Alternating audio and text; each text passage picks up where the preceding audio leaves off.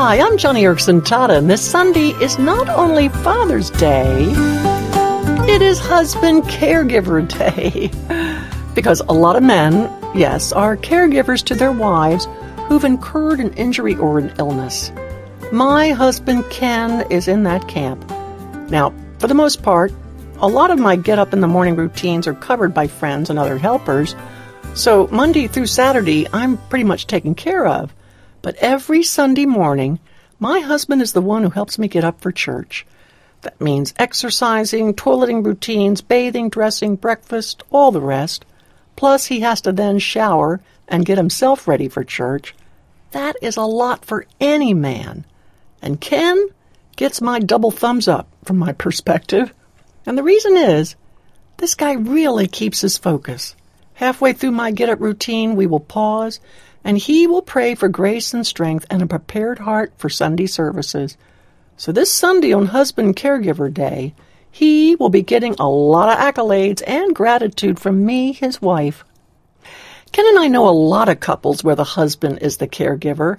Husbands who help their wives who have MS or fibromyalgia or chronic fatigue syndrome, or maybe they deal daily with pain. And we know that unless that caregiver husband practices being still before God, they will soon forget that God is their refuge and strength and ever present help in trouble. So, in the midst of the many pressures of caregiving, Ken always tells these men to make sure they don't give up simply sitting at Jesus' feet and learning from Him. For many husbands who are caregivers, there is no opportunity for a, you know, long extended 45 minute quiet time Lots of caregivers have to scale down their individual study and prayer to several 10 minute blocks of time, because sometimes that's the only way they can get it done. Also, when you are a caregiver, it's good to practice the presence of God, as Brother Lawrence puts it. Voice out loud, or even silently in the midst of any activity that God's Spirit is with you. Call out to Him in the midst of difficulty, and talk to Him as you do menial activities.